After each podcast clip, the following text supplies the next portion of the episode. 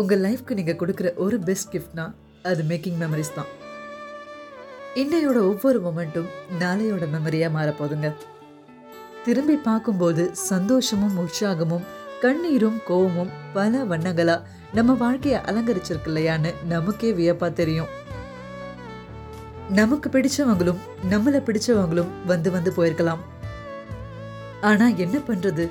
அவங்க விட்டுட்டு போற நினைவுகள் கடைசி வரைக்கும் விடாம ஒட்டிக்குதே. சொல்ல போனா இங்க நிறைய பேர் மீதி வாழ்க்கையை ஒப்பேத்துறதே அந்த நினைவுகளை வச்சுதான்.